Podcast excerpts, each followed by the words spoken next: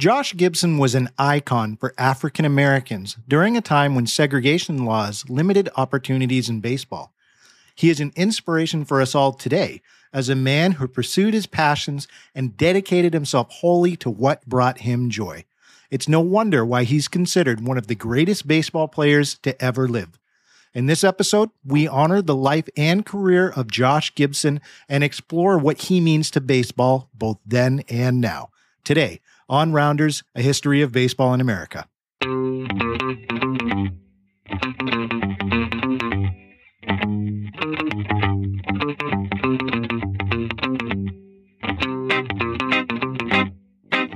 Hello, everybody, and welcome to another episode of Rounders. I am your host, Jeff Lambert. Thanks for tuning in today.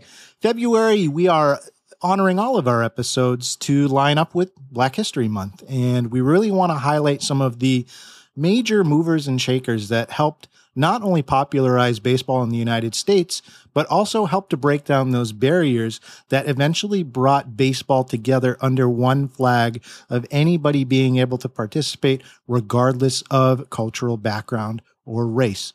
So I'm excited to jump in today to someone who I've had on my list for a long time to do an episode on, and that is Josh Gibson.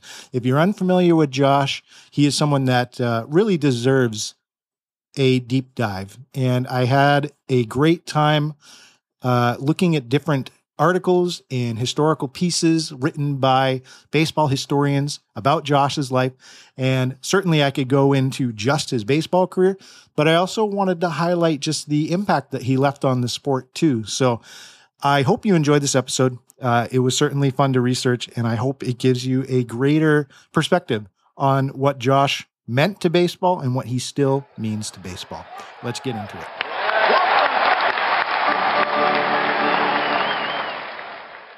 Before we jump into the details of Josh Gibson's life, let's take a step back and just look at an overview of who this individual was.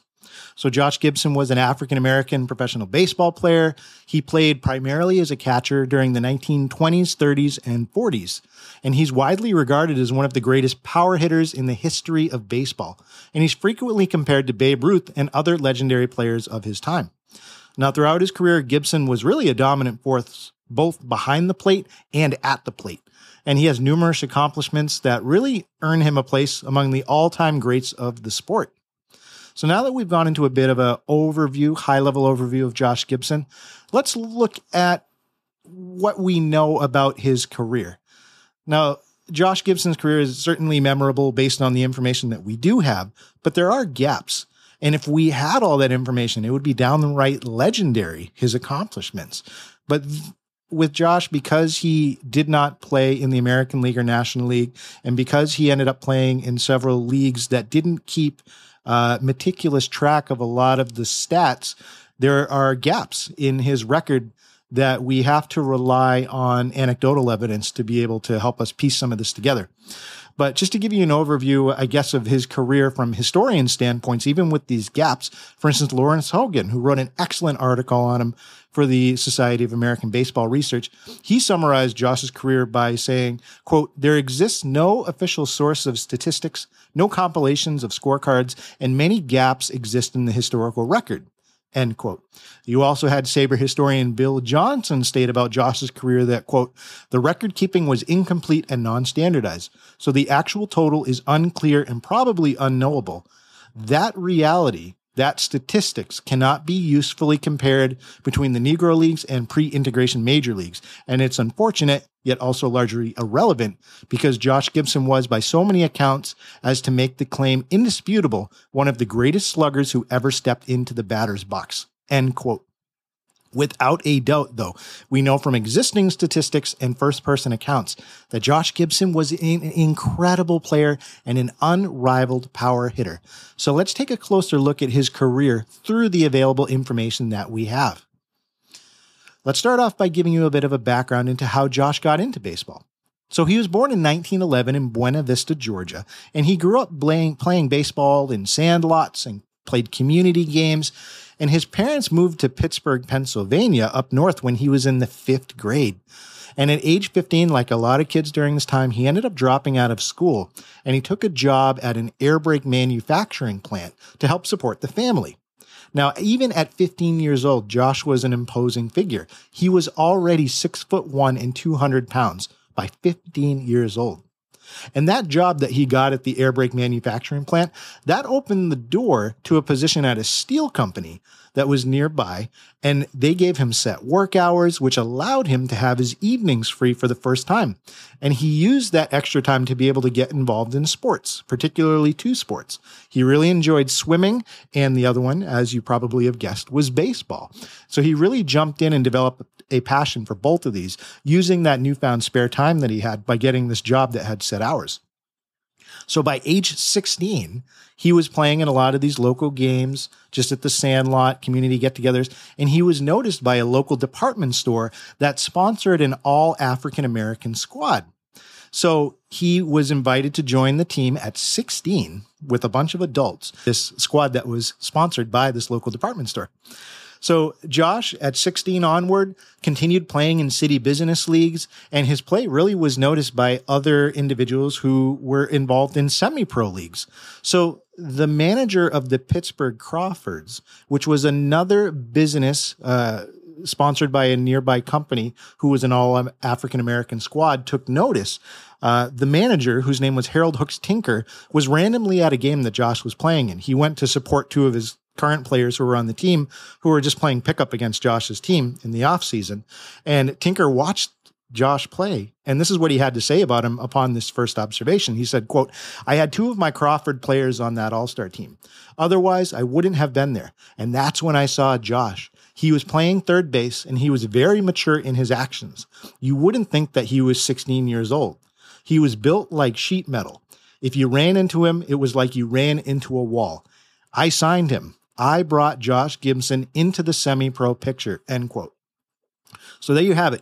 Keep in mind, Josh is sixteen years old. He's playing for a local department store team, and he gets invited to play for the Pittsburgh Crawfords, who were a semi-pro team sponsored by another local business, but it was a step up on the professional ladder.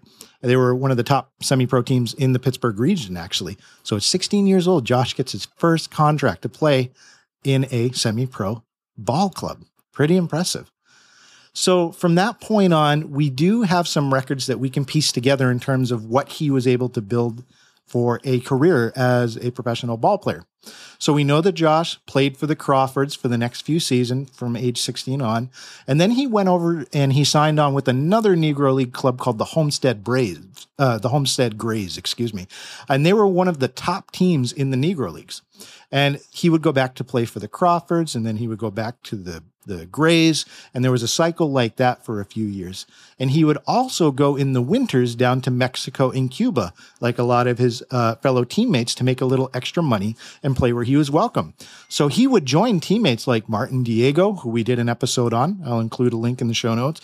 Cool Papa Bell played with him quite a bit during the winters. So he traveled a lot, and baseball obviously was very important to him.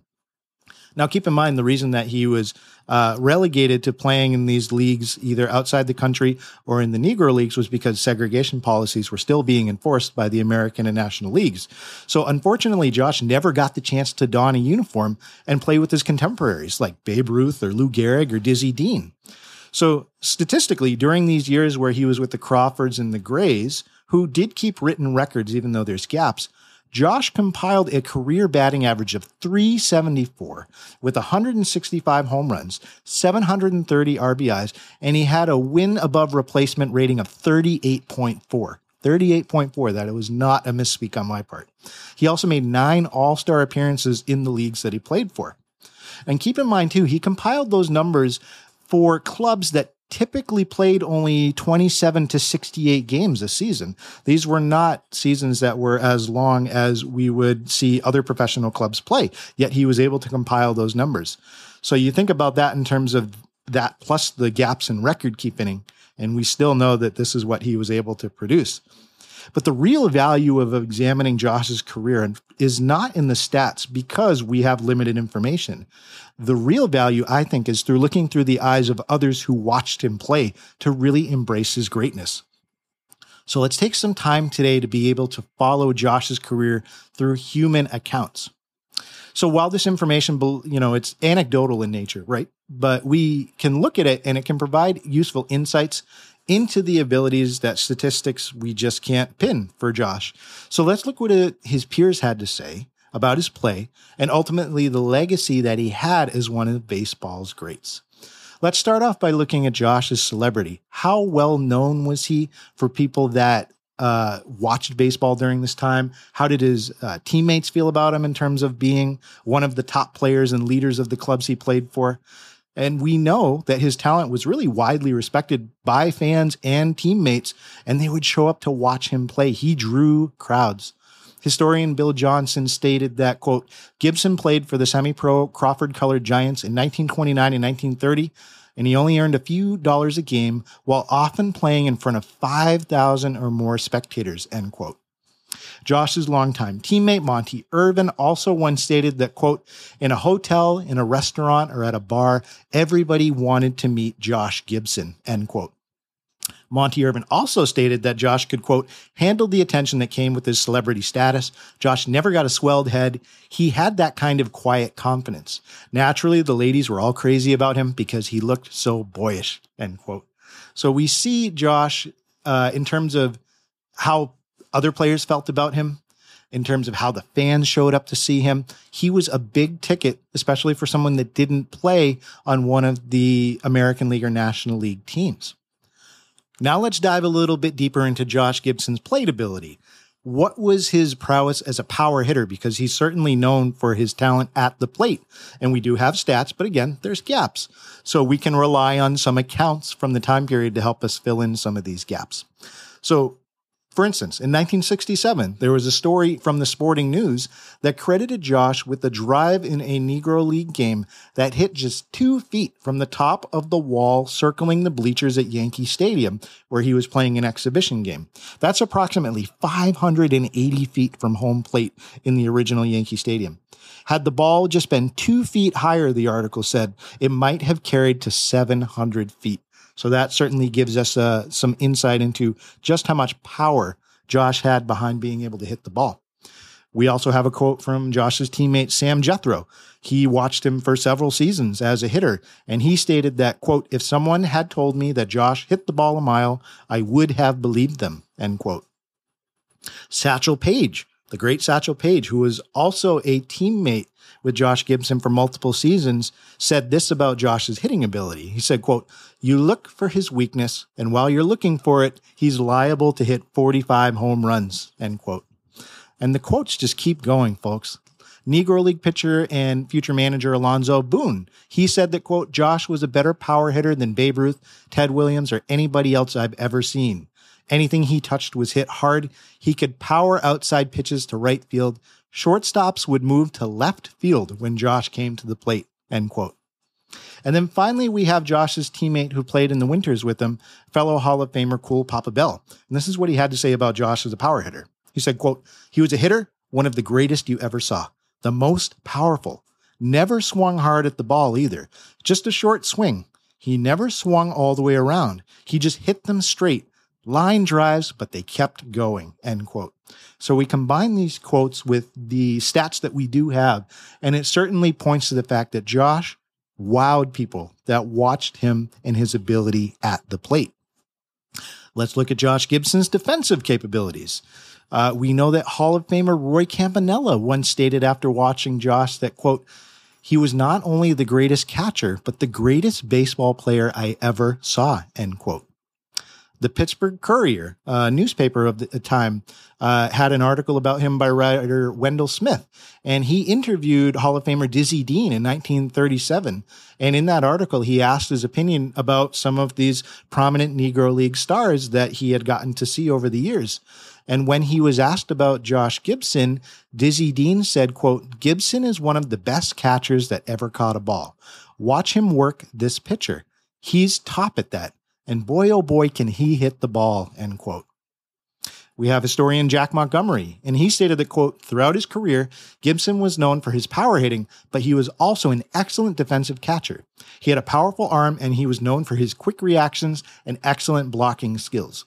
Despite the limited resources available to players in the Negro Leagues, Gibson was a master of the finer points of the game and was regarded as one of the most complete players of his era, end quote. So we've gone through Josh's celebrity, how well people knew him and wanted to see him play. We went through his ability at the plate. We looked at Josh's defensive ability. But let's talk about his all-around contributions to the game, what other people thought about his legacy as one of the greats. So we have several accounts that points to the fact that watching Josh Gibson was like watching history in the making. So in terms of his overall ability, Monty Irvin, who we quoted earlier, was uh, interviewed and stated about Josh that, quote, "I played with Willie Mays and against Hank Aaron. They were tremendous players, but they were no Josh Gibson," end quote. Hall of Fame pitcher Walter Johnson had this to say about Josh, quote, "There is a catcher that any big league club would like to buy for two hundred thousand dollars. His name is Gibson. He can do everything. He hits the ball a mile. He catches so easy, he might as well be in a rocking chair. He throws like a rifle. Too bad that Gibson is a colored fellow," end quote. Without a doubt, those who saw Josh play held him in the highest regard, and it's not hard to see why. Whether it was hitting, fielding, or overall presence in the field, Josh Gibson certainly left a lasting impression that missing statistics just do not account for. Now, what happened to Josh in terms of his career, you know, as he aged? We talked about there's gaps in terms of the statistical record, but we have some anecdotal evidence. We also have to factor into account that Josh didn't have a very long playing career.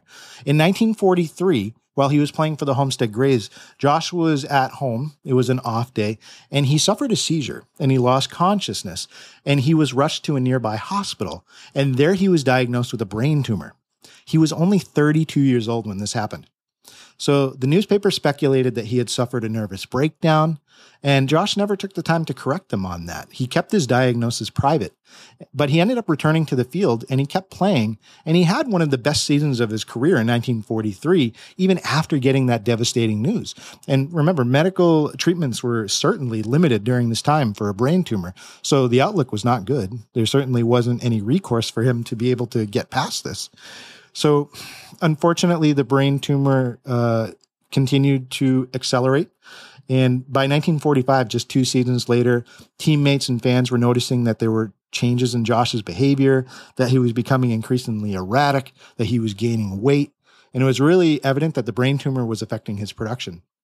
So nineteen forty-five, it really started to show up in his stats. And just two years later, Two, you know, less than two years later, excuse me, Josh ended up collapsing at his home in Pittsburgh, and he died from that tumor. And he was just thirty-six years old when he passed. And you think about the longevity of some players, and you have to wonder, he could have kept playing with the the way that his production was coming together in his early thirties. And if you attacked another ten years on his career, where would we stand? You know, it's something to to really consider. It was a sad and short uh, ending for Josh to leave us that early.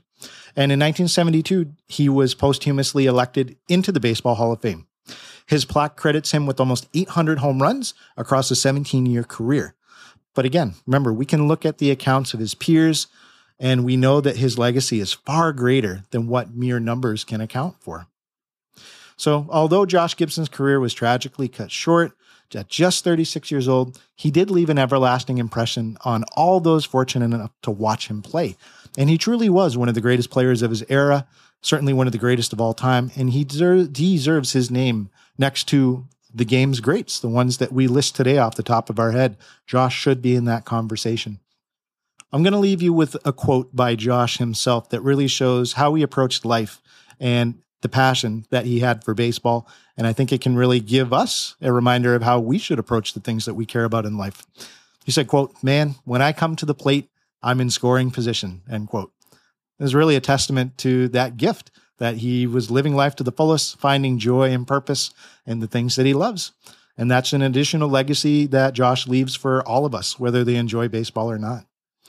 So folks, thanks again for joining me for this episode. Just a reminder, if you're enjoying what's happening here, you'd like to get more baseball in your life, you can sign up for our free weekly email newsletter. We have a bonus podcast that you get access to just by signing up. It's called This Week in Baseball History, where we go over the top events that happened, you know, every past week. Uh, very short and very, uh, I think, educational. So you can access that by just signing up for the newsletter. You get additional information about every episode, photos and videos that you may not see. So I would encourage you to go ahead and do that. And just overall, thanks for your listenership and joining me for another episode. So as we always end each show, I leave you with those immortal words. There are only two seasons, winter and baseball. See you next time. Rounders, A History of Baseball in America is produced by Jeffrey Lambert. Our research assistant is Cass Silber. A special thanks to our Starting Nine supporters, Nathan Halverson and Jack Wilson.